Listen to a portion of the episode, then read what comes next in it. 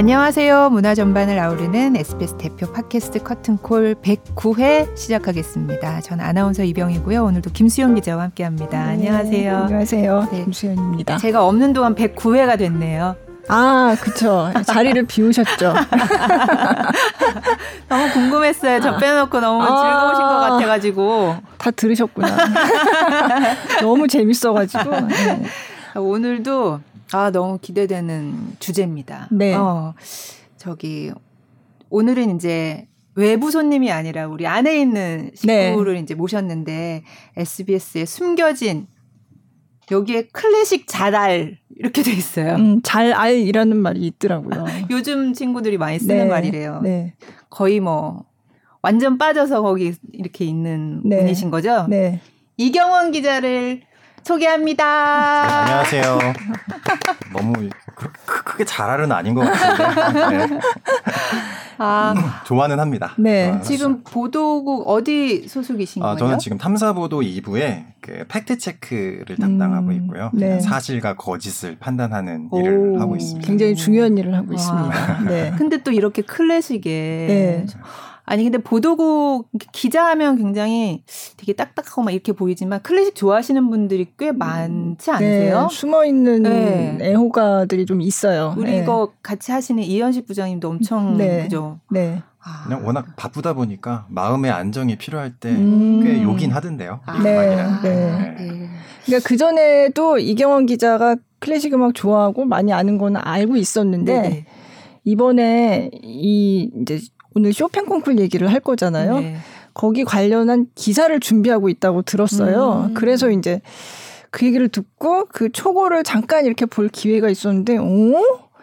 너무 재밌어. 어. 어. 그래서 기사가. 바람 넣으시는 거 아니에요? 아니야. 기사 나가기 전에 얼른 우리 팟캐스트에 초대해서 아. 어, 미리 떠들어보자. 이렇게. 네.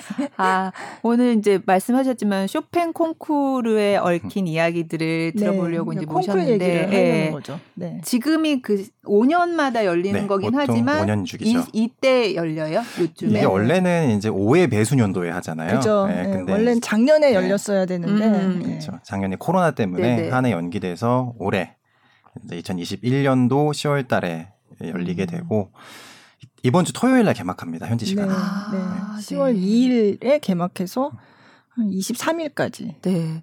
사실 뭐 쇼팽곡들 다 너무 쇼팽 잘 아시지만 조성진 씨 때문에 더 이제 관심을 그렇죠. 갖게 된 건데 네. 이번에 연주회도 하셨고. 와, 티켓팅. 아, 아, 진짜 구하기 힘들어요. 저 진짜 초시계 열어놓고 했는데, 네. 뭐, 아무것도 안 되더라고요. 아, 그래요? 네. 초시계까지. 초시계까지. 네. 뭐, 다음 시간은 뭐 몇 초입니다. 띠, 띠, 띠, 그거 누르고 했는데 안 되더라고요. 오, 그렇구나. 아, 인기가 정말 네. 대단하구나. 저 정말 가고 싶었는데. 네. 네. 네이버에서 중계는 했어요. 그쵸. 근데 물론 현장에서 보는 거랑 완전히. 음, 그런 맞아요. 네. 네. 네, 뭐 아쉬워도 그걸로 보신 분들도 많이 계시더라고요. 음, 음, 음. 네, 네. 오늘 이 얘기로 그 아쉬움을 좀 달래보려고요. 아... 네, 준비는 했는데 잘 모르겠습니다. 네. 그러니까 조성진 씨가 지, 지난번 쇼팽 콩쿠르, 그러니까 직전 쇼팽 콩쿠르의 우승자였던 이천십오 년에, 거죠. 이천십오 년에 네. 그죠. 네. 어... 그래서 아무래도 그때 이제 사실상 한국이 클래식 변방국이나 네. 마찬가지였는데 네. 세계 최고의 콩쿠르라 불리는 쇼팽 콩쿠르에서 우승을 하면서.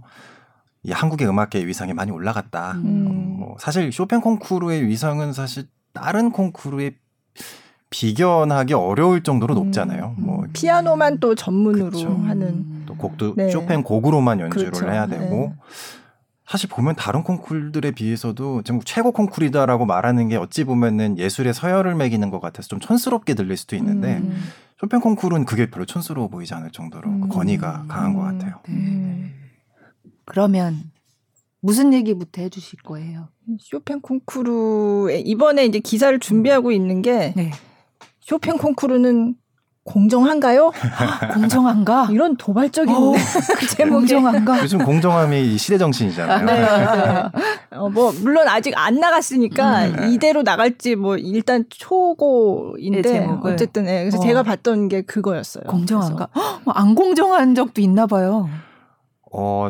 과거 자료를 살펴보니까 막 정치가 개입되기도 하고 아이고야. 심사위원들끼리 막 사실상 피 터지게 싸우기도 네, 하고 네. 매년 스캔들이 있었어요. 사실 음. 저 장 그 이천십오 년 콩쿠르에도 한번 논란이 된 게 있었잖아요. 맞아요. 바로 네. 조성진의 채점표가 그러니까 크게 논란이 됐었죠. 네. 뭐 한, 한 분이 빵점을 아, 네. 아 정확히는 일 점. 아 일 점이었나요? 네, 십 점 만점인데. 네, 일 점. 그 당시 심사위원이 총 열일곱 분이 계신데 거기서 각 십 점이 최고 만점이에요. 네, 십 점을 줄 수, 십 점까지 줄 수 있는데 음. 거의 조성진 씨가 거의 뭐 구 점, 십 점, 네, 네. 뭐 팔 점 네. 대부분 다 만점 가까이 받았는데 딱 한 사람만 일 점을 줘가지고 논란이 네. 된 적이 있었습니다. 그래서 왜 그랬을까? 왜 그랬을까? 네. 왜 그랬을까요?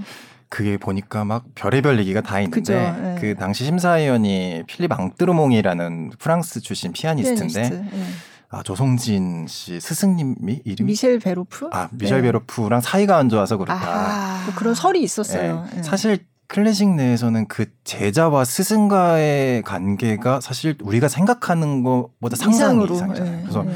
쇼팽 콩쿠르에서도 자기 제자한테는 점수를 못 주게 돼 있어요. 네. 음, 네. 예. 그래서 저번에 이천십오 년도에도 삼 위를 했던 케이트 리오나 사 위를 했던 에릭 루 같은 경우에는 당타이손이 심사위원이었는데 음. 심사위원 보면은 거기에 아마 넌 어베일러블인가 뭐 이런 식으로 아, 점수를 네. 못 매기도록 되어 아, 있어요. 채점표에. 네. 뭐 그게 맞죠. 네, 네. 네. 그 정도로 이제 제자와 네. 스승과의 관계가 워낙에 이제 탄탄하기 때문에 네. 이제 그런 게 심사 기준에도 반영이 되기 때문에 그럴 수도 있겠지만 어쨌든 내가 싫어하는 사람의 제자니까라는 그런 설이 있었고 음. 또 조성진 씨 연주 스타일이 마음에 들지 않아서 그렇다라는 설도 있었고 음. 심지어는 저는 온라인에서 이런 것도 봤어요. 뭐 헤어스타일이 조성진 씨가 이렇게 머리를 이렇게 내리고 연주를 하잖아요. 약간 거벅머리처럼 이렇게. 예, 예. 근데 사실 이제 콩쿠르 자리가 워낙에 엄숙한 자리인데 음. 외국에서는 이제 특히 서양 문화에서는 다들 보면 머리를 올려요. 이렇게 아. 뭘 바르고. 그러니까 단정하게. 이게 좀 예의에 어긋난다라는 식의 아. 이야기가 좀 있었나 봐요. 에이, 예. 근데 설마요. 이제 저도 그렇게 생각하진 않아요. 예. 어, 근데 어. 이제 그런 식의 얘기가 있을 정도로 어. 뭐 여러 가지 얘기가 있었는데 사실 필립 앙뜨르몽은 이거에 대해서 공식적인 입장을 밝힌 바는 없고 뭐 조성진 씨 같은 경우에는 이천십팔 년도인가 열린 그 연주회에서 뭐 신경 쓰지 않는다. 음. 음악은 다 각자 판단에 판단이 다를 수밖에 없다. 뭐 이런 식으로 네. 좀 쿨하게 음, 답한 네. 적은 있더라고요. 네, 네. 뭐 그래도 일 등 했으니까. 그럼요. 네. 보니까 열일곱 명 중에 딱 한 명이 일 점이고 나머지 열여섯 명 정도는 다 그냥 만점에 가까운 네. 점수 뭐 이렇게 됐으니까요. 음. 대단하죠. 어쨌든 음. 그렇죠. 네.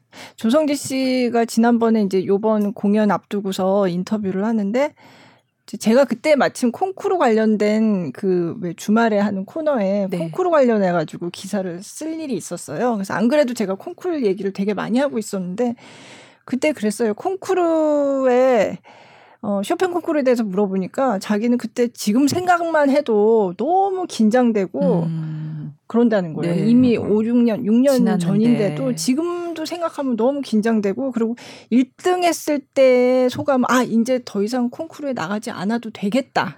였다고 하더라고요. 어. 그럴 것 같아요. 네, 네. 네. 콩쿠르에 계속 나가서 뭔가 기회를 찾으려고 콩쿠르를 나가는 건데 그죠. 네. 쇼팽 콩쿠르에서 우승하면 사실상 이제 큰 하자가 없는 이상은 미래가 어느 정도는 보장됐다. 그죠. 뭐 뭐 좋은 연주 기회가 네. 계속 이제 주어지고. 음. 물론 근데 이제 그 다음부터는 그 연주 하나하나마다 마치 테스트를 받는 것 같다. 그런 그렇죠. 얘기들을 하더라고요. 아.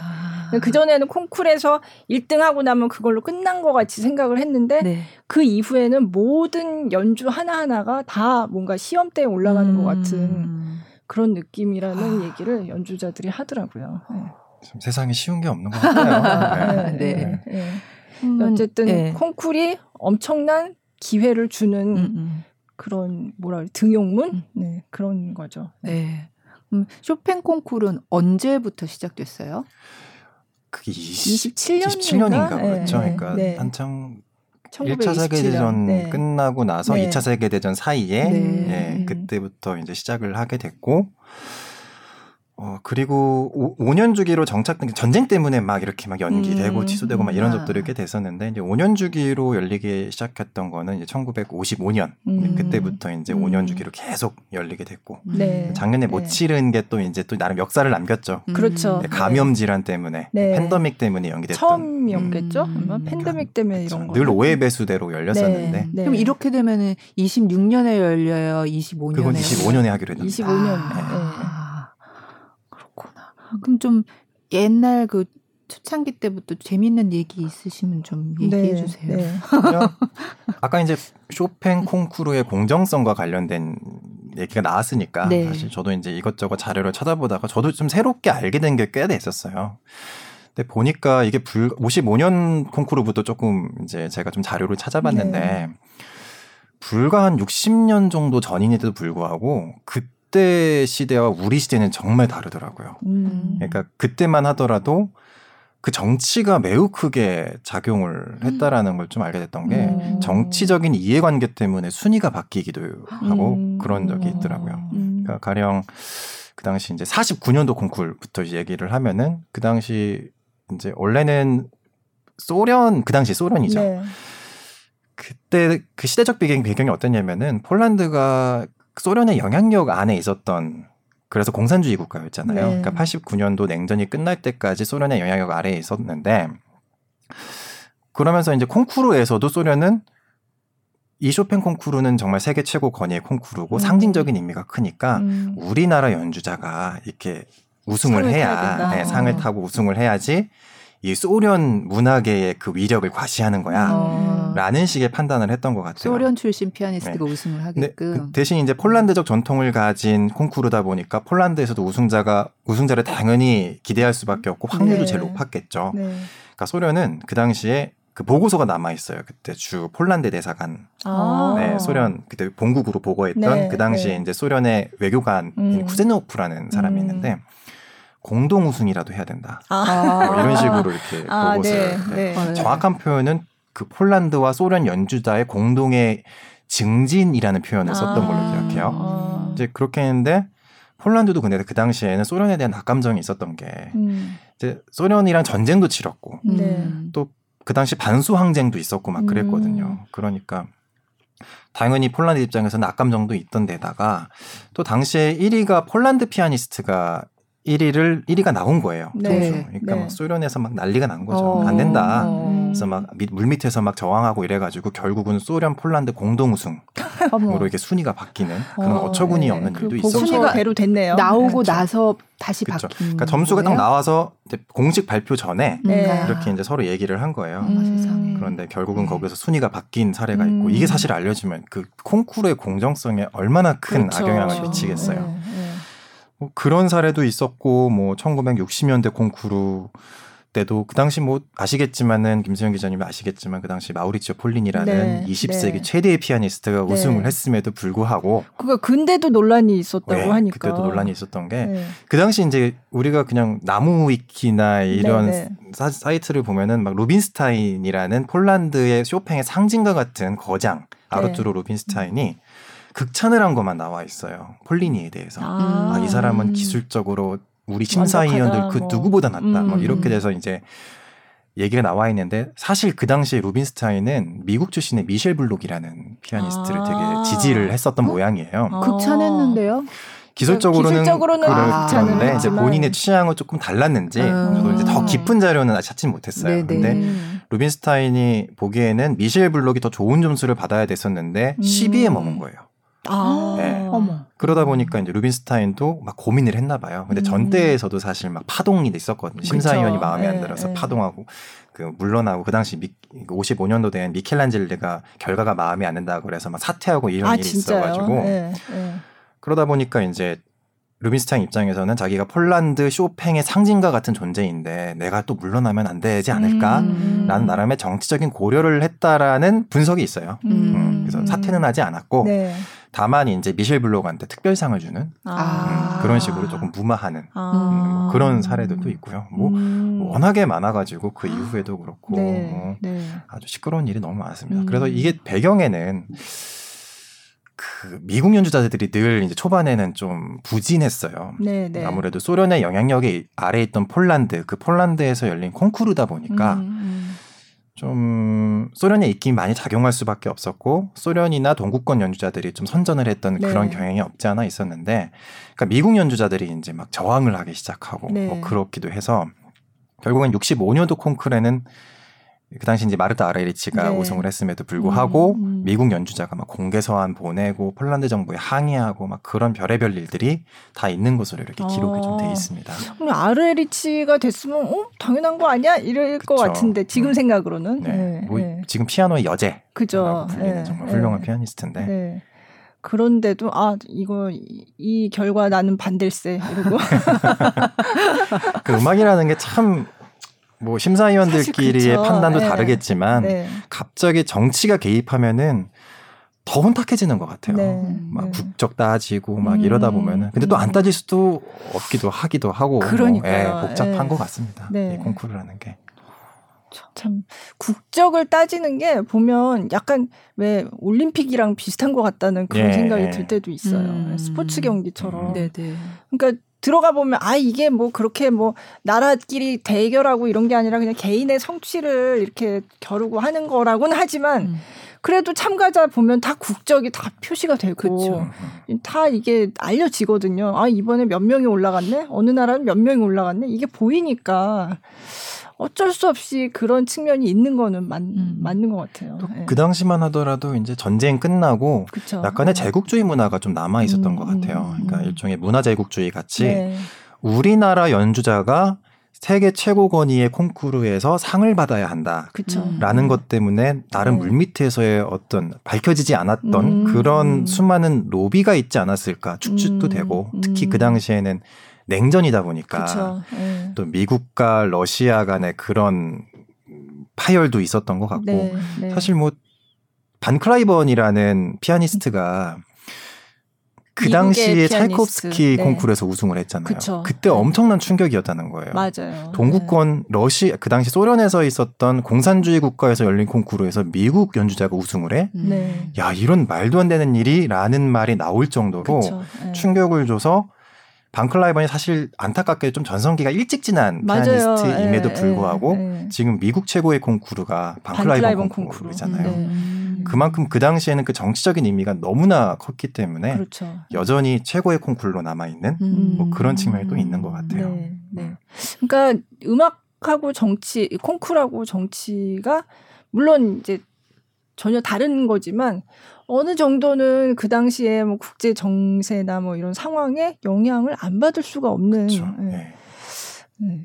그랬던 것 같아요. 음. 네. 전혀 생각지 못했던 음. 재밌는 이야기는. 아, 네. 근데 네. 가장 큰 논란은 팔십 년도 콩쿠르잖아요. 맞아요. 네. 네. 뭐 저희 김수영 기자님도 잘 아시겠지만 네.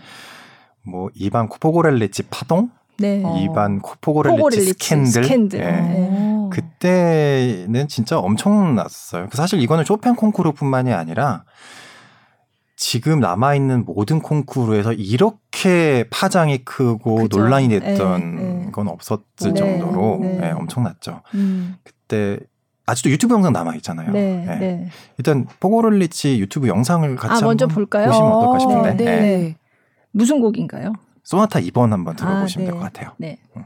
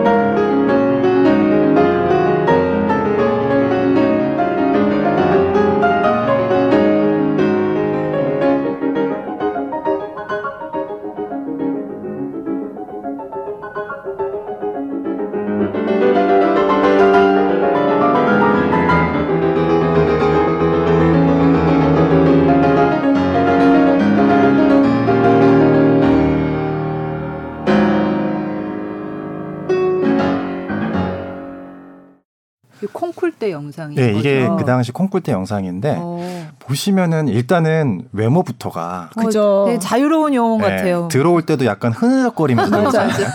그리고 약간 카라도 이렇게 조금 세워가지고 네, 이렇게 네. 달랑달랑 이렇게. 어. 저 당시에 저 포고렐리치가 맸던 넥타이가 또 그러니까 크게 화제가 된 게 끝넥타이였어요. 끝넥타이를 이렇게 달랑달랑. 아까 제가 조성진 씨 그 헤어스타일 얘기를 했을 정도로 보수적인 분위기였는데 아. 저게 사십 년 전이잖아요. 아. 얼마나 더 보수적이었겠어요. 깜짝 놀라셨겠네요. 음. 근데 갑자기 젊은 애가 잘생기고 그 젊은 피아니스트가 흐느적거리면서 막, 막 이렇게 오더니만은 끝넥타이. 끝넥타이 하고 어, 앉아서 약간 모델 같아요. 네. 요새 스타일 모델. 그러니까 막 그런 연주를 하는데 또 연주 스타일을 어, 제 생각에는 이천십오 년도 때 조성진 씨가 쇼팽 콩쿠르 이 번 연주했었거든요. 음. 그때 같이 비교해 보시는 것도 나쁘지 않을 네, 것 같아요. 네. 이 포고렐리치 연주 스타일 초반부터 매우 느릿느릿하게 연주를 하다가 중간에 매우 날렵하게 네. 확 몰아붙이는 식으로 연주를 하거든요. 그러니까 어찌 보면은 이제 쇼팽스럽지 않은 연주, 네. 좀 과하게 또 페달링도 거의 하질 않아가지고 네. 소리 하나하나가 네. 되게 맞아요. 날렵하게 들려요. 네. 그러니까 쇼팽은 되게 뉘앙스를 중요시하고 그런 음, 작곡가로 알려져 있는데 포고렐리치 연주는 그런 전형성에서 매우 이탈되어 있기 네. 때문에 당시 심사위원들 입장에서는 일부 심사위원들 입장에서는 또 마음에 들지 않았던 거죠. 음, 음. 근데 워낙에 지금 보시면 대중들이 막 환호 지르고 막 되게 네, 좋아해요. 네. 그때 막 앵콜, 콩쿠르에서 앵콜이 나올 어. 정도였으니까. 근데 그 당시에 이제 포고렐리치가 일 라운드로 통과를 합니다.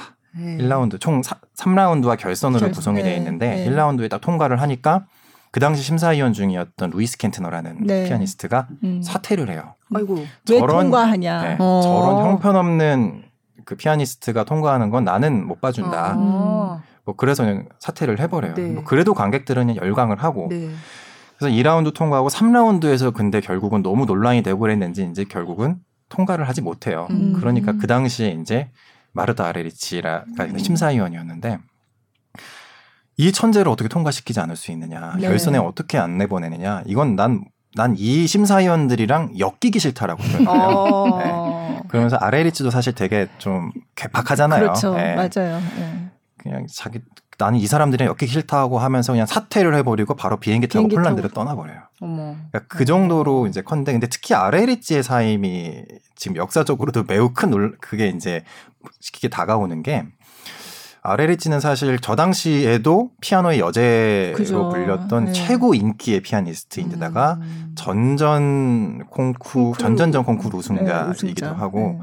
그러니까 루이스 켄트너는 사실 그 당시에 제자들이 다 탈락을 했어요. 아. 네, 그러니까 조금 의심을 받은 거죠. 아. 사퇴를 한 거에 대해서. 네네. 근데 아르헤리치는 안 그러니까 음. 아 이거는 뭔가 큰 신뢰성에 큰 문제를 줄 수가 있겠구나 해서 쇼페, 그 주최 측이나 폴란드 음악계가 화들짝 놀라는 네. 거예요. 그래서 부랴부랴 포고렐리치한테 그냥 그 이후에 줄 수 있는 여러 가지 특별상, 특별상. 네. 막 주고 막 우리의 우승 처방 항상 나오는 특별상, 특별상 특별상은 몇 개 받았어요. 어. 몇 개 받기도 하고 뭐 폴란드 이제 음악인들이 모여가지고 상장도 수여해요. 뭐 음. 가장 부당한 대우를 받은 뭐 우리의 포고렐리치 아. 상장을 주고 아. 그런데도 네. 막 관객들이 막 거리 시위, 어, 거의, 예, 그, 거리 시위했다 그래가지고 예, 깜짝 놀랐어요. 관객이요. 관객들이 난리가 나고, 그러니까 결국에는 마지막에 이제 입상자들만 그 갈라 콘서트에 갈 수 있는데 예. 포고렐리치를 초청을 합니다. 탈락을 했는데 입상 안 했는데요. 예, 근데도 예. 이제 초청을 해서 이게 쇼팽협회 입장에서도 주최 측 입장에서도 너무 위기감이 큰 거예요. 네. 그때 그 뉴욕 타임즈가 그때 그 상황을 묘사한 기사가 있는데. 네. 그냥 락 콘서트장이었다라고 음. 표현을 해요. 그냥 막 거기 보안 요원이 아, 배치됐는데 다 밀려 들어오고 아, 관객들이 삼천 명 정도 열광하고 네. 막. 관객 규모가 천, 천석 정도였는데 네, 객석 수가 네, 네. 삼천 명이 모여들고 네, 네. 밀려 들고 막 이보 이보 막 외치고 아. 막 그냥 난리가 났다라고 오. 이야기를 하더라고요. 네. 그래서 참 안타까운 게 그 당시에 우승자가 당타이손. 당타이손이었잖아요. 네. 베트남 출신이고 그죠. 쇼팽 콩쿠르 최초의 동양권 우승자인 그쵸. 동시에 전쟁의 상흔을 딛고 베트남 전쟁의 상흔을 딛고 우승한 정말 드라마로 가득 찬 맞아요. 피아니스트인데 빛을 보지 못했어요. 맞아요. 포고렐리치가 너무 유명해지니까. 네. 네. 바로 포고렐리치는 뭐 도이치 그라모폰이랑 음반 계약 맺고 네. 칸, 이듬해 카네기홀 데뷔하고 아. 뭐 그 이후에도 계속 음반 내고 네. 엄청난 주목을 네, 네. 계속 받았고 네, 네. 상대적으로 이제 당타이손은 조금 이제 관심 그렇죠. 밖으로 밀려났던 우승을 했음에도 불구하고 네. 네. 네. 그런 좀 안타까움은 맞아요. 있습니다. 근데 포고렐리치는 저도 어릴 때 그냥 멋있더라고요. 어. 그 당시 느낌에 아니 인기 저, 많았을 것 같은. 그래서 그때 저 지금도 생각나는데 그 도이치 그라모폰이 그 자, 자기 소속 그 아티스트들 음. 그 유명한 사람들을 이렇게 흑백으로 화보를 찍어가지고 그거를 약간 캘린더처럼 이렇게 만들어가지고 그걸 음반을 많이 사, 사면 음반 그 가게에 가면 그걸 얻을 수가 있었어요. 네, 네. 그래서 제가 그걸 얻어와가지고 포고렐리치 사진을 제 책상 앞에 붙여놨었어요. 근데 저 어른들이 예, 그게 저 복장은 아니었는데 하여간 그냥 딱 느낌이 이거는 피아니스트 그냥 네. 그게 아니고 그냥 락스타예요. 그냥 그때 그 사진이. 아. 그래서 그냥 제 친구들이 오면 당연히 이 사람 무슨 뭐 락커. 음. 어, 무슨 그런 거 하는 사람인 줄 알지 이 사람 피아니스트다 이러면은 에이 약간 안 믿는 참 멋있어요. 네, 지금 네, 유튜브 네, 영상 네, 그러네요. 네, 네. 아. 근데 아. 이제 음, 저는 사실 실제로 연주하는 걸 공연을 본 적은 없죠. 음. 네.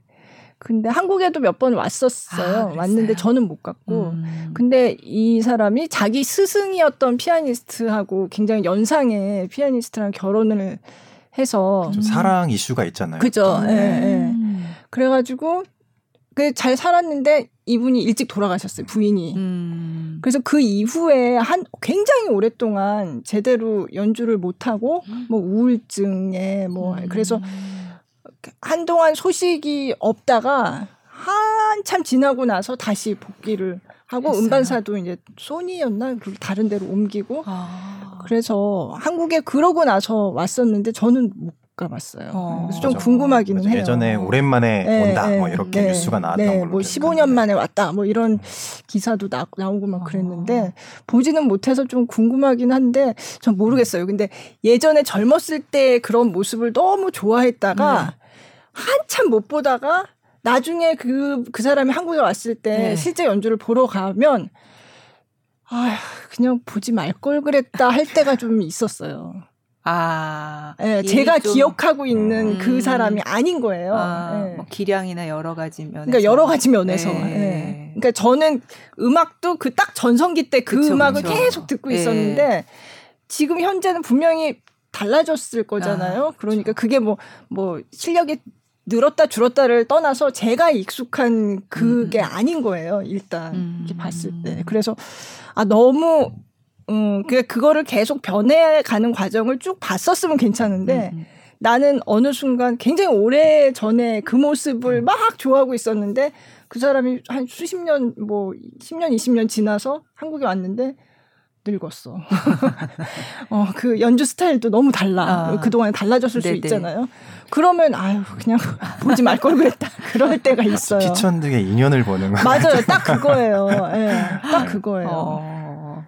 제가 팔십오 년도 우승자인 부닌 네. 부닌이 딱 그랬어요. 아... 네. 음. 분인은 사실 조금 아쉬움이 있는 연주자예요. 네, 그 네. 당시에 너무 출중한 모습을 맞아요. 보여줬는데 천구백팔십오 년도 쇼팽 콩쿠르 네. 우승자. 아. 근데 이제 좀 전성기가 일찍 지나고 본인도 많이 네. 좀 힘든 힘든 일이 있었던 걸로 알고 있는데 네, 네. 그러면서 이제 기량을 많이 펼치지 못한 피아니스트여서 네, 좀 네. 안타까움이 있습니다. 그러니까요. 제가 팔십오 년도에 그렇게 하고 또 이 분인도 열심히 들었거든요. 그래서 팔십팔 년도인가에 한국에서 공연을 했었어요. 세종문화회관 음. 대극장에서. 음. 근데 그때 제가 갔었거든요. 음. 근데 그때도 장난 아니었어요. 그 약간 소녀밴들이 막 이렇게 그런 어. 그런 분위기로 엄청 인기 진짜 정말 인기 대중 가수가 콘서트 하는 것 같은 그런 음. 느낌이었거든요. 그래서 그때 딱 보고서 그러고서 이제 그동안 못 봤잖아요. 그랬는데. 한, 한참 뒤에, 정말 한참, 한참, 한참 뒤에. 한국에 근데 그 중간에도 몇 번 오기는 왔었는데, 그땐 제가 못 봤거든요. 네. 근데 정말 오랜 시간이 지난 후에 가서 봤는데, 맞아요. 딱 그 피천득의 인연이 내가 기억하는 세 번째는 모습. 아니 뭐 아니 만났어야 좋았을 것 같다 뭐 이런 거 있잖아요. 약간 어, 너무 이렇게 가슴이 막 이렇게 네, 좀 그럴 수 있을 것 같아요. 네. 맞아. 또, 또 음악 연주자들은 늘 슬럼프를 겪기 마련이잖아요. 네. 뭐 사실 포고렐리치도 슬럼프를 겪었고 네. 분인도 마찬가지고 사실 이천 년도 우승자였던 윤디리, 뭐 윤디라는 이름으로 네, 활동하고 네. 있지만 또 윤디요. 아 윤디는 네. 그때 대단했죠. 윤디도. 네. 음. 근데 또 슬럼프를 좀 겪어서 네, 네. 근데 그걸 어떻게 극복하느냐가 또 거장의 길목에 있는 하나의 선택지인 것 같아요. 네, 네. 그걸 잘 극복하고 이겨내야지 또, 네. 또 세계적인 거장에 올라갈 그렇죠. 수 있는 네. 거고 중간중간마다 늘 고비는 있는 것 같다는 맞아요. 생각도 네. 들더라고요. 사실 윤디도 대단했죠. 그때 중국인으로서 어, 처음 네. 우승을 했는데 음. 한국에서 굉장히 인기 좋았어요. 오. 제가 문화부 그때도 이제 공연 담당 기자였는데 그때는 한참 전성기 때 그때는 오면은 뭐 사인회 같은 거 따로 하고 막 이랬어요. 아. 팬들이 뭐 엄청났어요 그때. 어. 그랬는데 이제 그 뒤에 한국 공연에서도 굉장히 실망스러운 모습을 보이고 음. 연습을 안 하는 것 같다. 그런 음. 얘기도 들리고. 네, 네. 그렇죠. 조금 네. 최근 얼마 전 몇 년 전이었지. 크게 또 실수를 좀 맞아요. 해가지고 네. 좀 논란이 됐었잖아요. 맞아요. 네. 네. 연습도 안 하고 했는데 또 어디 가서 딴 데 가서 놀고 있는 사진이 막 올라오고 아, 막 이런. 아. 그래가지고 아, 참. 그래서 굉장히 윤디 좋아하는 팬들이 많았는데 사실 굉장히 실망을 음. 많이 하셨을 것 같아요. 근데 요즘도 뭐 활동을 하긴 하는 것 같은데 네. 그닥 이렇게 음. 두드러진 거를 보여주지 못하고 있어서 아, 그걸 그 최고의 어떤 연주자의 길을 계속 유지한다는 거는 보통 일이 아닌 것 같아요. 사실 그게 맞아요. 더 힘든 것 같아요. 네, 그런 네, 것 같아요. 네, 그러니까 그런 부담감도 얼마나 클까요? 그렇죠. 음. 왜 이렇게 안타까워하세요? 아니 그러니까 갑자기 생각해 보니까 그러니까 아니 최고의 그 정점을 맞아요. 안 찍어봤으면 모르겠는데 맞아요. 그걸 네. 찍었는데 그 이렇게. 어 그럼 더 힘들 것 같아요. 그렇죠. 너무 많이. 네. 윤디는 또 뭐 다른 얘기지만 중국이고 약 동 동갑이잖아요. 랑랑이랑 동갑 아니에요? 네, 네, 그런 걸 알고 네, 있어요. 네. 음. 근데 랑랑은 콩쿨 출신은 아니거든요. 아. 네, 네. 근데 지금은 사실 랑랑의 존재감이 훨씬 크고 그렇죠. 그러니까 음. 둘이 뭐 서로 약간 경쟁심 같은 걸 느끼지 않았을까? 이런 생각도 들긴 하는데 모르죠. 둘 사이는 모르니까. 근데 또 언론에서도 둘을 이렇게 대치하는 식의 기사도 많이 썼던 것 같아요. 맞아요. 네, 네, 둘을 네. 비교하고 네. 또 워낙에 다르고 한 명은 또 그냥 어릴 적부터 천재로 그쵸. 어, 네. 그냥 콩쿠르라는 것도 필요 없는 천재였던 네. 랑랑과 아, 네. 세계 최고의 콩쿠르에서 일 등을 하면서 혜성같이, 등, 혜성같이 등장한 윤디랑 비교하기도 맞아요. 좋고 연주 스타일도 사실 좀 많이 다르기도 다르죠. 하고 네. 비교하기도 네. 좋고 같은 중국이고 해서 네. 네. 네. 네. 좀 저는 잘 됐으면 좋겠습니다. 우리 윤디도 네. 좋은 연주를 많이 보여줘서 어, 겪어보겠으면 예전에 좋겠어요. 연주 참 네. 좋았는데 네. 그쵸. 네. 맞아요. 참 좋았어요. 네. 그게 이천 년도에 음. 아, 이천 년도. 네, 네. 한국인이 사실은 이천십오 년에 조성진 씨가 우승을 했지만 그 전에는 사실 본선에 올라가기도 그렇게 쉬운 콩쿠르는 아니었어요. 그쵸. 그 전에는. 네. 네. 그러니까 첫 입상자가 나온 게 이천오 년이었거든요. 음. 네. 이천오 년에 임동혁, 임동민. 아. 네, 그때 결선에 삼 위. 결선에 손여름 연주자도 그때 진출했었죠. 맞아요. 손여름 네, 연주자도 맞아요. 올라갔는데 이제 수상까지는 음. 못했고 이제 결선 진출을 한 거였죠. 음. 네. 그러니까 그때가 굉장히 예외적으로 그 전에랑 비교를 해보면 오 한국인 연주자들이 결선 아니, 그 결선에 되게 많이 올라갔네. 오 신기하다. 막 이런 아. 이런 분위기였어요. 네. 네. 네. 그 두 분이 공동 공동으로 삼 위를 했죠. 삼 위. 네. 네. 그때. 제가 취재를 했었는데 지금도 생각났는데 공동 삼 위 하고서 그게 이제 소식이 나온 게 토요일 새벽이었거든요. 근데 토요일 여덟 시 뉴스에 톱으로 리포트 세 개 했어요. 어, 네. 맞아 뉴스 많이 봤던 네, 거 생각나요. 여러분 안녕하십니까 하자마자 뭐 어. 오늘 쇼팽 콩쿠르에서 어. 네, 한국인 그만큼 그렇죠. 어. 그러니까 그때 저도 기사 세 개 쓰면서. 어, 이게 세 개나 하, 할 만한 일인가? 이렇게 생각하면서 왜냐하면 없었던 일이니까 사실 잘 가늠이 안 되더라고요. 어, 네. 근데 어쨌든 그때는 그 정도로 음. 그렇게 음, 드문 일이었는데 음. 첫 음. 수상이었고 그때 형제가, 형제가. 어, 그러니까. 너무 신기해요. 네, 어, 네. 뭐 어떻게? 네. 그때 또 준우승자가 또 없었잖아요. 맞아요. 비워놔가지고 네. 그 점도 사실 조금 아쉽기는 맞아요. 해요. 네. 네. 네. 왜 비워놨나 싶기도 그러지, 하고. 그러니까 음. 그 안 그래도 그때 그래서 상금이 모자랐나 막 이러면서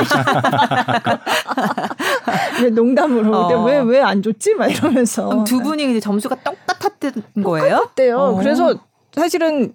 너무 이사, 이상하다. 아니, 이거 신기하잖아요. 신기하죠. 그게 똑같이 어. 형제가 나갔는데 공동으로 이렇게 음. 했다는 게. 그래가지고 한번 다시 한번 다 점수를 확인했는데 어. 또 소수점 뭐 아래 몇 자리까지도 정말 똑같았대요. 어, 비슷한 사람 나오니까 그냥 너무, 너무 모르겠어요. 그게 그냥 다른 사람들이 한 건데 어쨌든 합쳐보니까.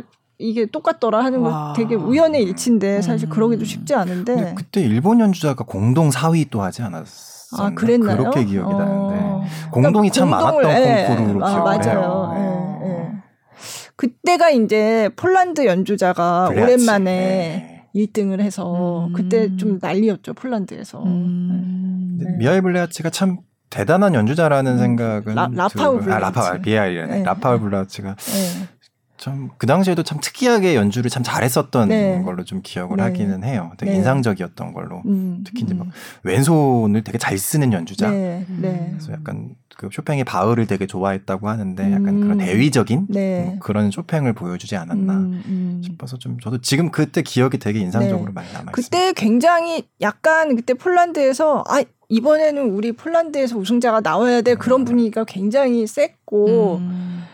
그, 그 전에는 이제 폴란드 사람으로서 우승했던 사람이 짐메르만, 네, 네, 짐메르만이었잖아요. 음. 그러니까 그 이후로는 이제 한동안 안 나왔는데 그래서 그러니까 그 결과 나오기도 전부터 계속 이제 이번에는 폴란드, 폴란드 음. 그런 분위기가 되게 강해서 그거에 대해서 조금 그, 그 당시에 임동혁 씨가 어. 조금 서운해하셨어요. 너무 이 주최국에서 어. 너무 대놓고 어. 그렇게 얘기하는 건 조금 그렇지 않나 음. 이런 얘기를 한 것도 제가 봤었어요. 음. 예. 근데 어쨌든 네, 라파우 블레하치는 굉장히 좋은 연주자인 건 맞고 예. 요즘 우리 그 김봄소리 씨하고 그 바이올리니스트 김봄소리 씨하고도 이제 같이 실내악 듀오를 음. 해서도 또 한국에서 그래서 같이 연주도 했었고. 네. 네. 네. 어쨌든 네. 그렇게 된 게 이천오 년도였었고. 음. 네. 그러니까 이천오 년은 한국인 첫 입상자가 나왔던 콩쿠르인 거죠. 음. 근데 아까도 잠깐 얘기했지만 임동혁 씨가 연주할 때 좀 뭐 뭔가 해프닝이 있었잖아요. 네. 그때, 그때 몇 라운드였더라. 중간에 이제 조율 기구가 안에 네네, 있어서 피아노 안에 아. 그러니까 피아노로 치다가 임동혁 씨가 지금 이상한데 네, 소리가 네. 그러면서 중간에 이제 나와가지고 보니까 맞아요. 거기에 있어서 꺼내서 네. 좀 대주최 측의 운영 이런 아, 거에 그쵸. 대해서 좀 네. 아쉬움이 네. 남는 네, 조율 기구가 있었죠. 그냥 들어 있었대요. 아. 그래서 그 얘기 듣고 아, 또 그건 또 어떻게 알았대? 혹시 예술하는 사람들은 뭐 다른가 봐요. 네. 네. 근데 네. 건반이 무겁게 느껴졌다 이렇게 아. 얘기를 했어요. 그 위에 네. 올려져 있으니까 그런. 근데 건가요? 그 안에 있었는데 뭔가 하여간 평소와는 다른 음. 그런 걸 느꼈겠죠. 근데 음. 그러면 암만 해도 연주하는데 조금 신경 쓰이고 영향을 받을 수 있겠죠. 네. 네. 그래서 다시 네. 연주하셨어요? 그거 빼고? 그렇죠. 네, 빼고, 네, 다시. 빼고 나서 처음부터 다시 연주한 건 아니고 아마 중간에 이제 곡을 여러 곡을 연주하니까 네. 아. 중간에 빼고. 다음 곡으로 아, 넘어가서 연주를 하고 음, 개인적으로 좀 속상할 수도 있겠다. 네, 네. 네. 어쨌든 그때 공동 삼 위 하고 나서 제가 지금도 생각나는 거는 그 소식이 처음 들렸을 때 그날 그렇게 톱 뉴스로 세 개를 하고 기사 세 개 쓰고 그리고 그 형제가 귀국을 했단 말이에요. 네.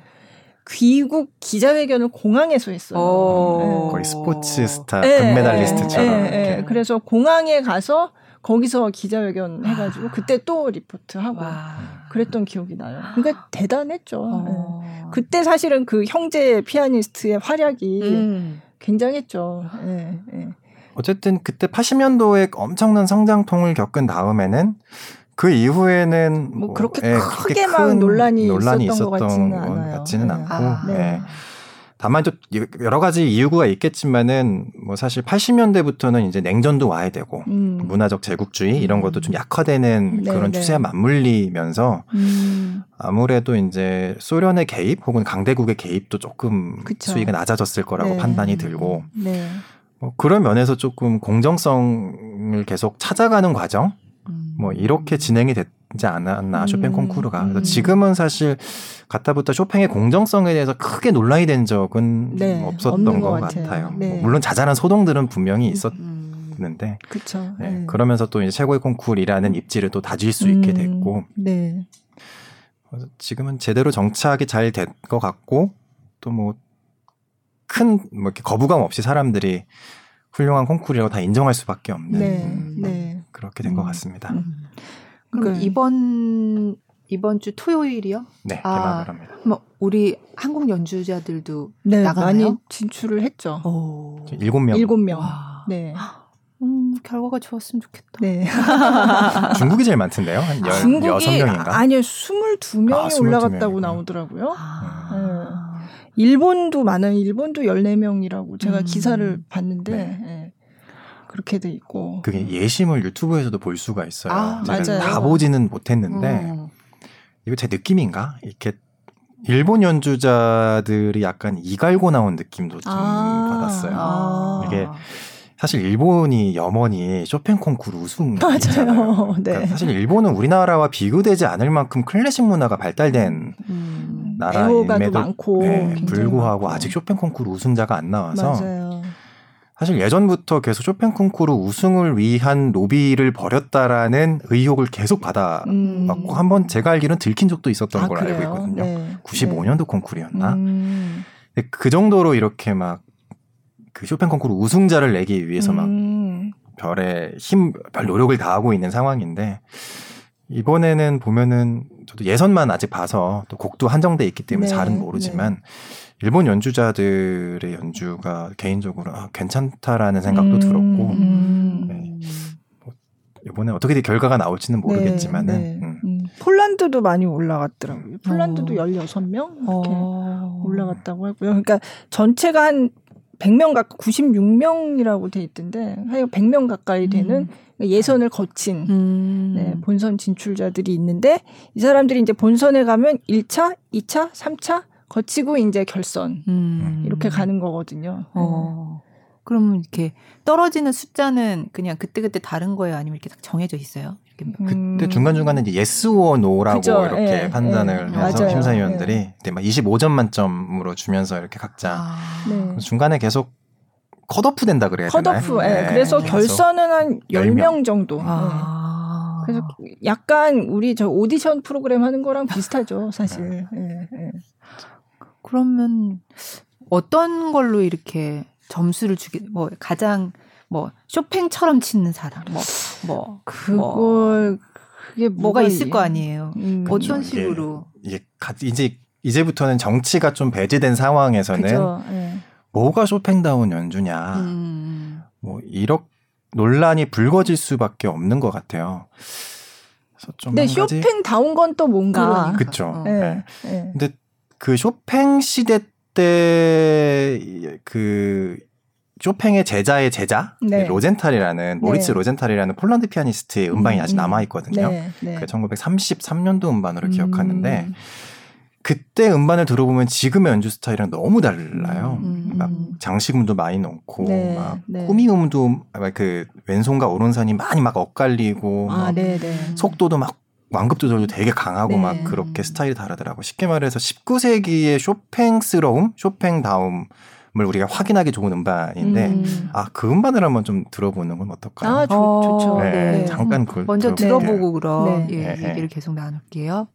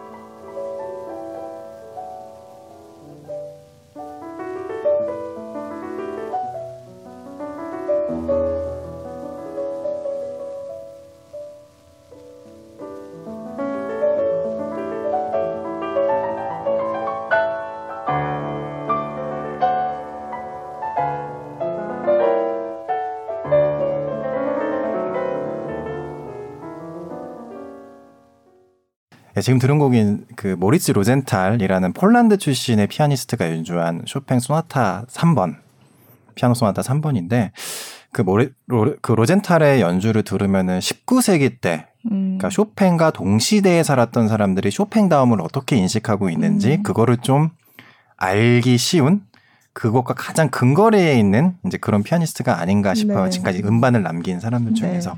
음. 보면은 이 곡이 되게 막 강한 곡인데 되게 유려하고 음. 어찌 보면 건조하기도 하고 또 간결하게 쳐요. 음. 첫 음인부터 막 꽈바바바방 막 이런 식으로 연주하는 게 요즘은 일반적인데 네, 네. 그때 그 당시에 그 낭만의 시대, 음. 십구 세기 낭만의 시대 때는 되게 좀 조심스럽고 뉘앙스가 느껴지고 막 이렇게 피아노를 치더라고요. 네. 근데 지금은 이제 저렇게 치면은 콩쿠르에서 예선 탈락합니다. 네. 네.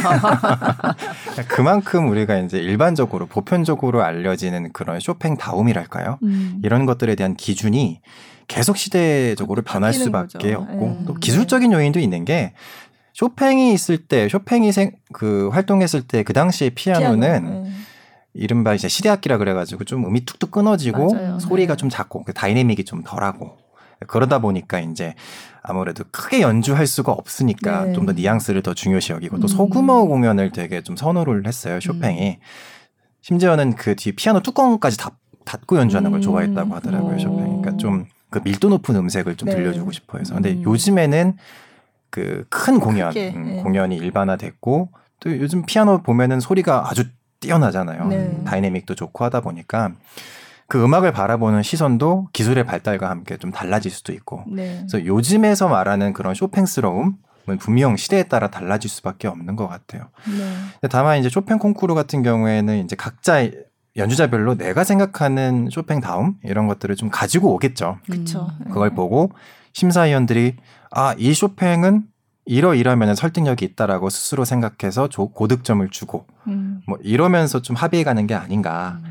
즉 단순히 기술적으로 뛰어나고 잘 친다고 해서 좋은 점수를 받는 것 같지는 않아요. 네. 가령 뭐 이천십 년도 콩쿠르 때 좀 논란이 있었던 게 그 당시 우승을 했던 게 러시아 출신의 율리아나 아부제이바라는 피아니스트인데 부, 준우승자가 오스트리아 출신의 잉골프 분도였어요. 잉골프 분도. 네. 근데 분도 연주 들어보면 너무 잘 쳐요. 네. 저도 깜짝깜짝 놀랄 네. 정도로 너무 잘 치는데 그때도 이제 막 사람들이 어떻게 아부제이바가 일 등을 하냐. 음. 분도가 일 등 해야 된다라는 음. 불만도 음. 있었고 또 아부제이바 치는 거 보면 미스터치가 꽤 많아요. 음. 그러니까 기술적으로는 확실히 분도의 연주가 훨씬 더 뛰어남에도 불구하고 아부제이바의 대신 이제 아부제이바는 연주할 때 저는 좀 고통스러움이 느껴지더라고요. 음. 그게 뭔가 사람이 울을 때 꺽꺽하는 네. 그러니까 네. 연주하다가 살짝 멈췄다 멈췄다가 이러면서 뭔가 거기서 느껴지는 처연함과 비참함 음. 이런 것들이 좀 느껴지더라고요. 그래서 아, 그 당시의 심사위원들은 뭔가 고통, 설득이 된 네, 것 같아요. 고통스러운 네. 쇼팽, 음. 처연한 쇼팽, 음. 비참한 쇼팽을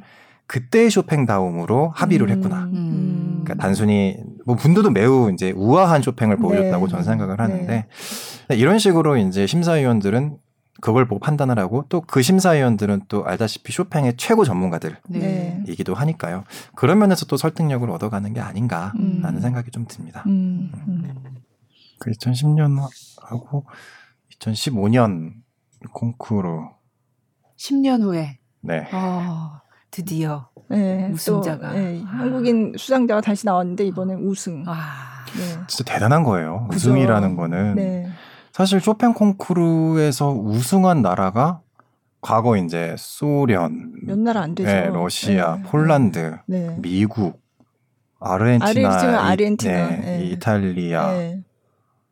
베트남, 음. 아, 그쵸. 예. 예. 진짜 중, 별로, 중국, 중국. 예. 진짜 예. 별로 없어요. 예. 예. 근데 거기에 이제 한국이 딱 있다라는 것만으로도 네. 사실 뭐 음악에 뭐, 뭐 그렇게 국적이 그렇게 중요하냐 싶지만서도 저도 한국인인지라 그런 거 들으면 되게 좀 좋더라고요. 네, 예. 네, 네. 그 조성진 씨가 쇼팽 콩쿠르에서 그 에티드를 연주를 한 걸 들어보면은. 네.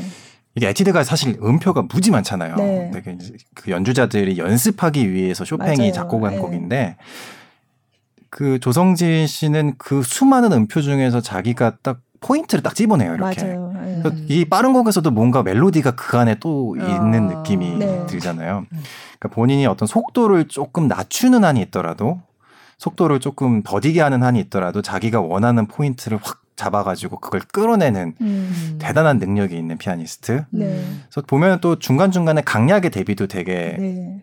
뚜렷해서 네. 자기가 강조하는 부분이 이거야 음. 라고 말하는 듯해요. 네. 이런 점에서 음. 쇼팽의 그 조성진 씨의 연주 스타일이 설득력을 얻지 않았을까. 음. 이런 게 바로 조성진이 말하는 음. 쇼팽다움이고 어. 그 당시 심사위원들도 아마 이렇게 잘 설계되고 잘 조형된 쇼팽을 대해서 음. 높은 점수를 준 게 아니었을까? 음. 뭐 저는 개인적으로 이런 생각을 좀 해보게 음. 됐습니다. 네. 그래서 아무래도 그 당시 연주가 어땠는지 한번 들어보는 것도 나쁘지 않은 오, 것 같은데 네. 그 당시 일 라운드 때 쇼팽 에티드를 연주를 했었거든요. 그래서 오퍼스 십의 일 번을 한번 들어보시면 좀 음. 어떤 건지 좀 이해가 쉽지 않을까? 이렇게 생각이 음. 듭니다.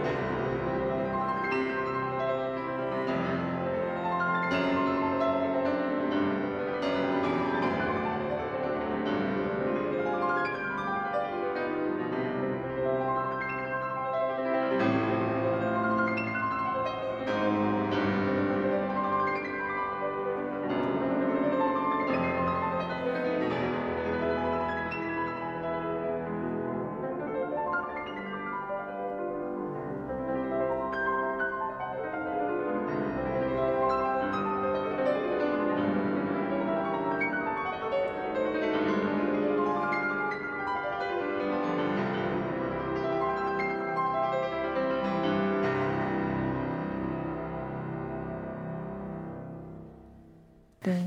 오 년 만에 다시 이제 이번에 쇼팽 맞아요. 하는 거를 네, 네. 보셨어요? 네, 네, 어, 네. 좀 어때요?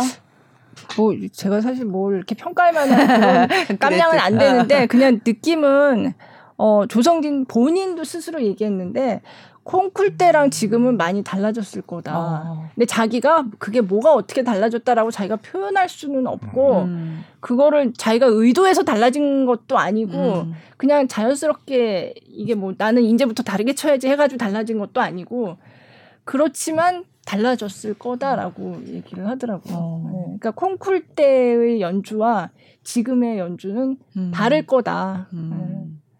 다른 게 당연하지 않을까 그런 생각도 들어요. 그렇죠. 네. 또 성, 연주자들은 성장하기 네. 마련이고 쇼팽을 네. 바라보는 시선도 분명히 달라질 그렇죠. 수밖에 네. 없을 것 같기도 네. 하고 네.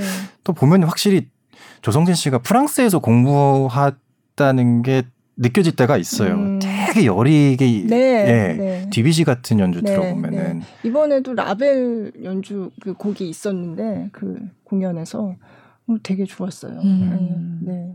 약간 색채감이 묻어나는 네, 네. 그런 느낌이 네. 좀 들더라고요. 네. 그래서 아 프랑스에서 공부한 음.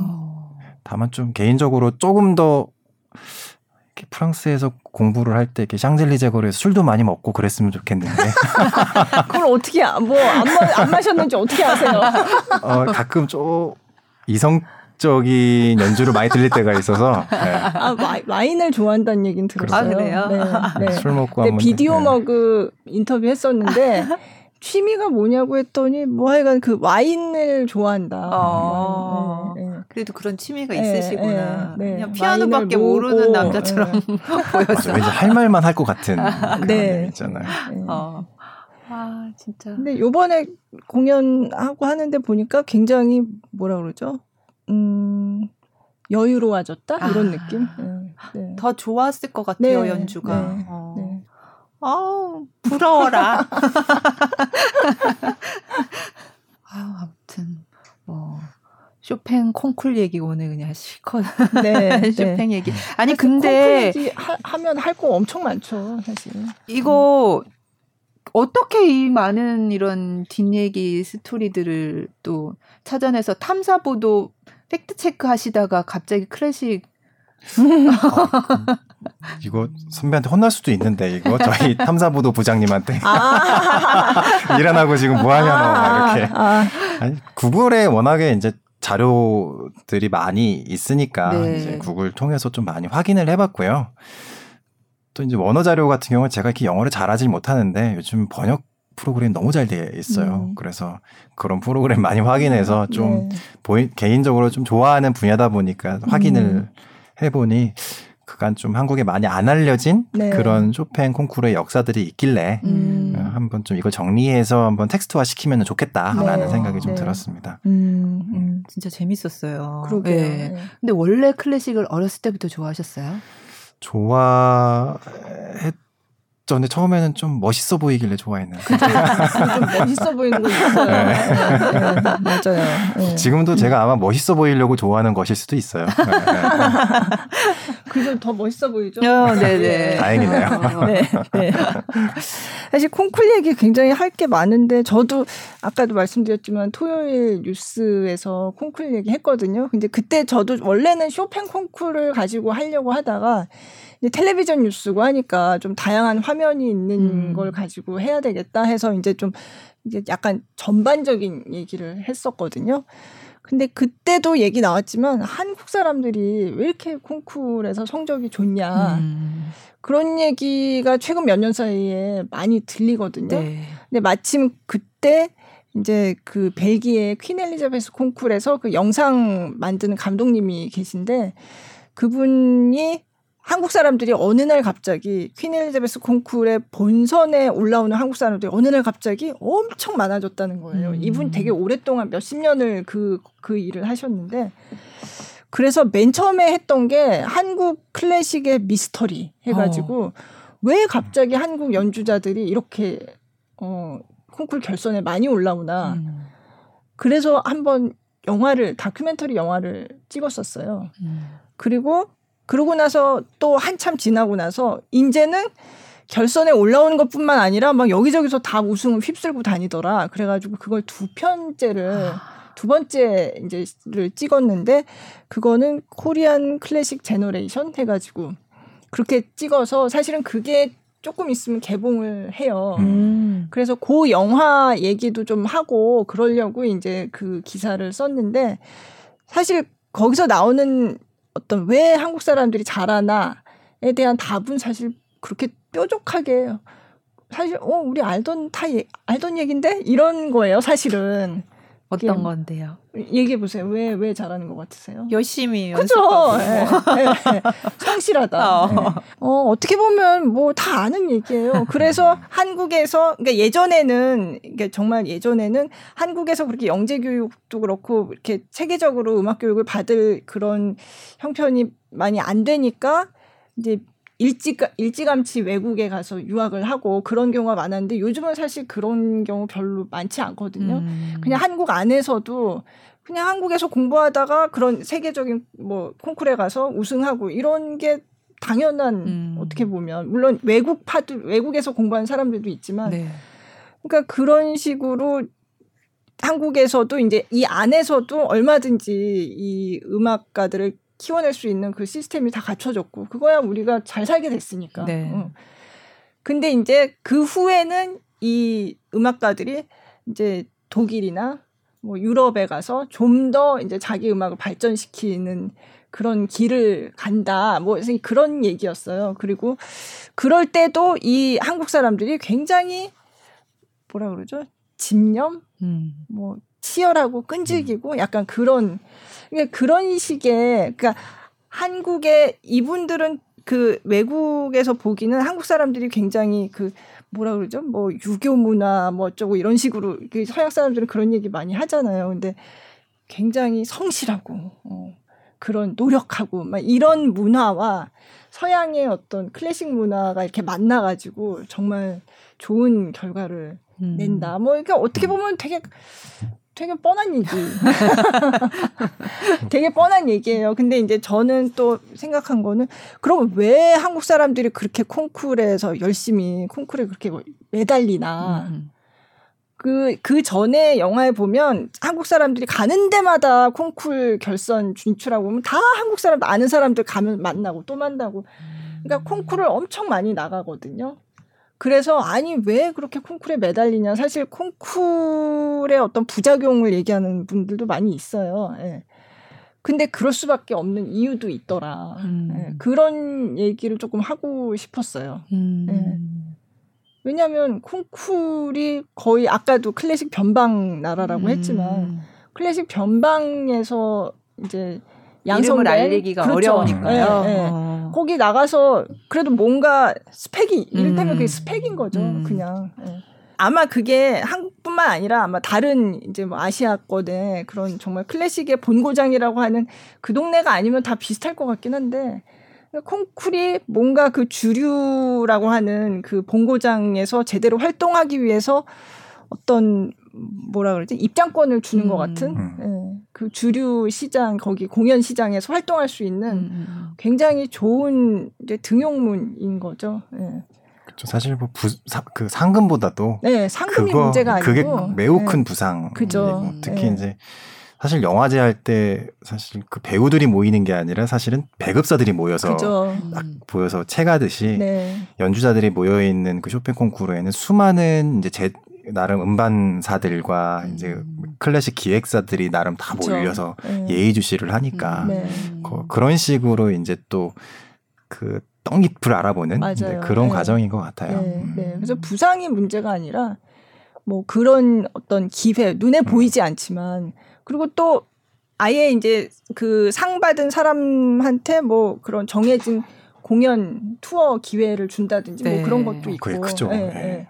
그런 것도 있고 그때 그래서 취재하면서 얘기 들어보니까 그 콩쿨 중에서도 그 그런 기회가 좋은 콩쿠르를 이제 연주자들이 굉장히 음. 선호를 한다는 거예요. 그러니까 그게 어떻게 보면 일반인들은 잘 모르는 콩쿠르일 수도 있어요. 근데 아, 저 콩쿠르는 가면 그런 어떤 프로듀서들이나 공연을 음. 만드는 사람들 아니면 음반 업계 사람들 이런 그 업계 관계자들이 주시하는 콩쿠르이 있는 거예요. 음. 그럼 그런 콩쿠르에서 입상을 하면 이를테면 뭐 성악가들은 뭐 뭐 그거는 일반인들도 많이 알긴 알지만 오페랄리아 콩쿨 같은 그 플라시도 도밍고가 창립한 그런 콩쿨은 정말 그 캐스팅하려고 오는 사람들이 많다는 거예요. 그래서 그런 콩쿨들은 뭐 상금 이런 게 문제가 아니라 캐스팅 기회를 얻기 위해서 그렇게 나간다고 하더라고요. 음. 네. 그래서 그런 의미가 있다는 거죠. 콩쿨이 해가지고 금메달을 받으면 음. 상금이 얼마고 그게 중요한 게 아니라 음. 네. 그 뒤에 따라오는 네, 것들. 네, 네. 그 다음번에 이제 내가 이 공연계에서 이제 프로페셔널 음악가로서 먹고 살기 위한 어떤 그런 발판이 되어주는 거죠. 그게. 달리 말하면은 콩쿠르는 끝이 아니라 시작이다. 시작이죠. 네, 맞아요. 네, 네. 그런 네. 말 같아요. 음. 네. 그래서 음, 어. 제가 그래서 그때 기사에서도 제가 그 얘기를 사실 올림픽이랑 비교하는 문장을 몇 개를 썼었는데 너무 길어가지고 다 빼버렸어요. 근데 이제 그때 김기훈 씨, 그 바리톤 네. 김기훈 씨가 얘기한 것 중에 그게 있었어요. 콩쿠르하고 올림픽하고 되게 비슷하다는 거예요. 자기가 느끼기에도. 그리고 특히 김기훈 씨가 나갔던 그 비비씨 싱어 오브 더 월드 카디프 콩쿠르는 형식 자체가 정말 국가별 대항전으로 돼 있잖아요. 그때도 음, 나와서 얘기했지만 네네. 국가대표처럼 그렇게 나오거든요. 그 형식 자체도 그렇게 올림픽 같은 음. 그런 느낌으로 이렇게 계속 몇 조에서 일 등 하면 이, 이, 일 조 일 등, 이 조 일 등, 삼 조 일 등 이렇게 해가지고 올라가고 그런 형식이 굉장히 스포츠의 어떤 그런 경기랑 비슷한데 네. 그렇지만 다른 거는 그 얘기는 하더라고요. 스포츠는 올림픽 금메달은 운동선수한테 최후의 목표일 수 있다. 아. 올림픽 금메달은 그게 정말 목표일 수가 있는데 음. 어, 자기들한테는 그거는 그냥 과정이지 맞아요. 그게 네. 최종 목표가 될 수 음. 없다. 그렇게 얘기했던 게 기억에 나더라고요. 음. 그래서 기사에 딱 한 줄 넣었어요. 네. 운동선수한테 올림픽 금메달은 최종 목표가 될 수 있지만 예술가, 음악가한테 그 콩쿠르의 우승은 최종 목표는 될 수 없다. 음. 그거는 정말 시작인 거죠. 음. 네. 네. 그들의 커리어의 시작인 거죠. 네. 올해는 그 예선을 일단 봤으니까 한국 연주자들 많이 어떤가요? 난 사실 다 못 봐가지고. 저도 사실 다 네. 보지는 못했는데 네. 아, 이거 그때 누구 콕 집어서 얘기하기도 좀 네. 그런데 맞아요. 사실 그거는 네. 네. 근데 여기 그 진출하는 사람들이 다 그 전에 또 다른 콩쿨들에서 굉장히 성적도 좋고 음. 다들 뭐 기본적으로 잘 그렇죠. 치는 사람들인 거죠. 네. 사실 이제 예선에서 연주하는 곡들이 보통 이제 에티드 두 곡, 마르주카 네. 두 곡, 뭐 발라드 한 곡, 뭐 녹턴 한 곡 정도 이렇게 네. 해서 예선을 치르기 때문에 전체적인 걸 평가하기는 어렵지만 뭐 저 개인적으로는 피아니스트 박, 박진영 피아니스트 연주가 네. 네. 이천십오 년도 콩쿠르에도 나왔었는데 네. 이 라운드에서 탈락을 했었어요. 네. 근데 이번에 이제 또 나갔는데 음, 음. 똑같이 발라드 일 번을 그때도 연주하고 이번에도 음. 연주를 했는데 뭐랄까 좀 발전된 게 보였다고 아, 할까요? 아, 예. 음. 뭐 그때보다 훨씬 더 산뜻해진 느낌도 음, 들고 뭐 페달링이나 뭐 레가토 같은 것도 좀 좋아진 것 같다는 그 음을 네. 부드럽게 연결하는 것도 네. 좀 더 발전되고 진척되지 않았나 뭐 저는 좀 그렇게 생각이 네. 들어서 개인적으로 좀 기대를 아, 하고 있는 연주자이긴 네. 합니다. 네. 근데 사실 이제 너무 변수가 많아요. 맞아요. 본인의 긴장을 얼마나 하느냐도 그쵸? 매우 중요해요. 네. 음. 정말 강하게 마음 먹고 그냥 중심 잘 잡으면은 당연히 좋은 성적이 나올 수밖에 없겠죠. 네, 근데 네. 아무리 실력이 출중해도 콩쿠르라는 게 워낙에 큰 규모의 경쟁이다 보니까 거기서 막 긴장하고 이러면 다시 또 중심이 그렇죠. 무너지기도 네. 하고 네. 그런 모습을 또 우리가 또 많이 볼 수도 있고 하다 네. 보니까 네. 뭐 앞으로 어떤 변수가 나타날지 모르지만은 그래도 좀 한국 연주자들이 선전을 했으면 하는 그런 음, 바람이 강합니다. 음. 그러니까 심사위원도 할 때마다 다 당연히 바뀌시는 네, 거죠. 음. 사실 그것도 되게 그러니까. 뭔가 주관적인 거니까 나의 연주와 그렇죠. 이렇게 뭔가, 뭔가 절대적으로 정해진 음. 어떤 기준이 있는 거는 아니잖아요, 사실. 그렇죠. 네. 근데 보면은 확실히 그 시대 쇼팽 최고의 전문가들이 심사위원으로 위촉되는 거는 맞는 것 같아요. 네. 그러니까 조성진 씨가 콩쿠르 했을 때 그때 심사위원이 아담 하라셰비치, 네. 오십오 년도 네. 콩쿠르 우승자, 마르타 아르헤리치, 네. 뭐 당타이손 이런 사람들이 음. 다 심사를 봤었고 올해 같은 경우도 아담 하라셰비치가 계속 또 하더라고요. 어. 그리고 당타이손도 그대로 하고 네. 케빈 캐너라고 아, 그, 네, 예, 네. 그 예전에 정경화 씨하고도 예. 했고 예, 예, 예. 또 조성진 씨의 멘토로도 알려져 네, 있는 네, 케빈 캐너가 네. 구십오 년도 준우승자였어요. 네. 아, 네. 근데 구십오 년도에는 우승자가 없었거든요. 음. 쇼팽 콩쿠르는 마음에 안 들면 우승자를 내지 않는데 네. 그 당시 어쨌든 탑 프라이즈를 받았던 케빈 캐너가 또 이번에 음. 그 심사위원단의 명단에 있더라고요. 네. 그래서 어쨌든 뭐 최고의 쇼팽 전문가들이 모여서 네. 합의를 하는 거기 때문에 그래도 뭐 완벽하진 않더라도 완벽함에 가까운 쇼팽다움을 합의하는 음. 그런 장은 아닐까? 네. 뭐 이런 생각은 좀 해보게 됩니다. 네. 사실 전 과정을 지금 예선도 유튜브로 다 봤다고 했지만 뭐 본선도 당연히 볼 수 유튜브를 통해서 볼 수 있거든요. 어. 그래서 사실 이게 생각보다 많은 사람들이 봐요. 음. 그러니까 물론 피아노 전공하는 사람들도 많이 보지만 이제 관심 있는 사람들이 들어가서 보면 네. 이제 비교를 할 수가 있잖아요. 이게 사실 오디션이라고 했지만 어, 이, 이 참가자와 이 참가자 이렇게 비교할 수 있고 하니까 그런 재미가 있고 또 이제 막 거기다 댓글 남겨가지고 어. 예, 예, 그런 거 보는 재미도 네. 있고 해서 그래서 쇼팽 그 이번에 예선 그거는 유튜브에서 한 사백만 명이 봤다고 하더라고요. 어. 예. 그러니까 관심이 많은 거죠. 어, 네. 댓글은 당연히 영어로 달아야겠죠. 그렇죠. 영어로 달라고 하죠. 달라고 하는데 이제 뭐 급하면 뭐 자기 나라 말로 다는 사람들도 있고 어, 그런 것 같더라고요. 끈질기게 한국말로 다는 의지 한국인도 여러 있습니다. 그래요? 쇼팽 콩쿠르 협회 측에서 계속 영어 쓰라고. 영어로 다, 달아달라고 네, 하는데. 네, 네. 음, 아 재밌을 것 같아요. 좀 이렇게 뭔가 딱 어.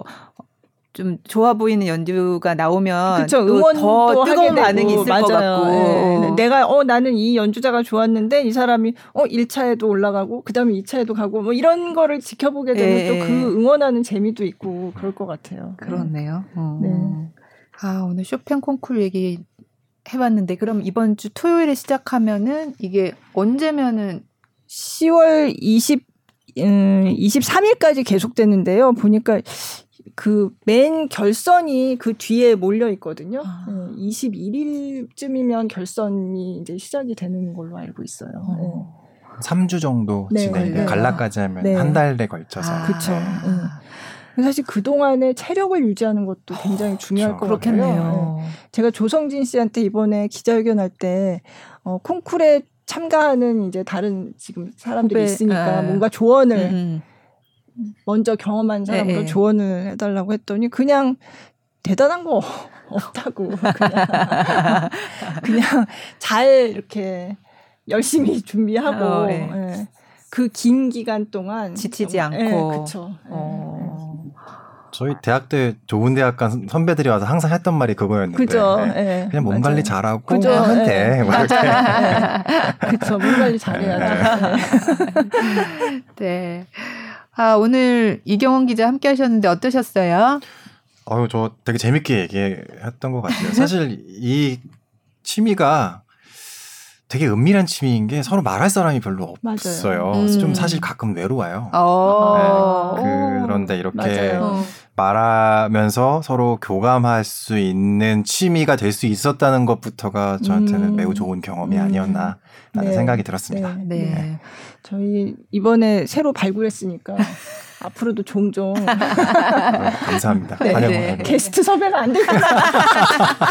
가문의 영광으로 알고. 네, 네. 네, 오늘 쇼팽 콩쿠르 너무 재밌었고요. 이제 이번 주 토요일부터 시작한 그 콩쿠르에 이제 우리 한국 연주자들도 많이 나가 있으니까 네. 어, 계속 관심 가지시면 재밌을 것 같아요. 네. 자, 그러면 어, 오늘 나와주신 이경원 기자 감사합니다. 감사합니다. 네, 저희는 감사합니다. 다음 주에 뵙겠습니다.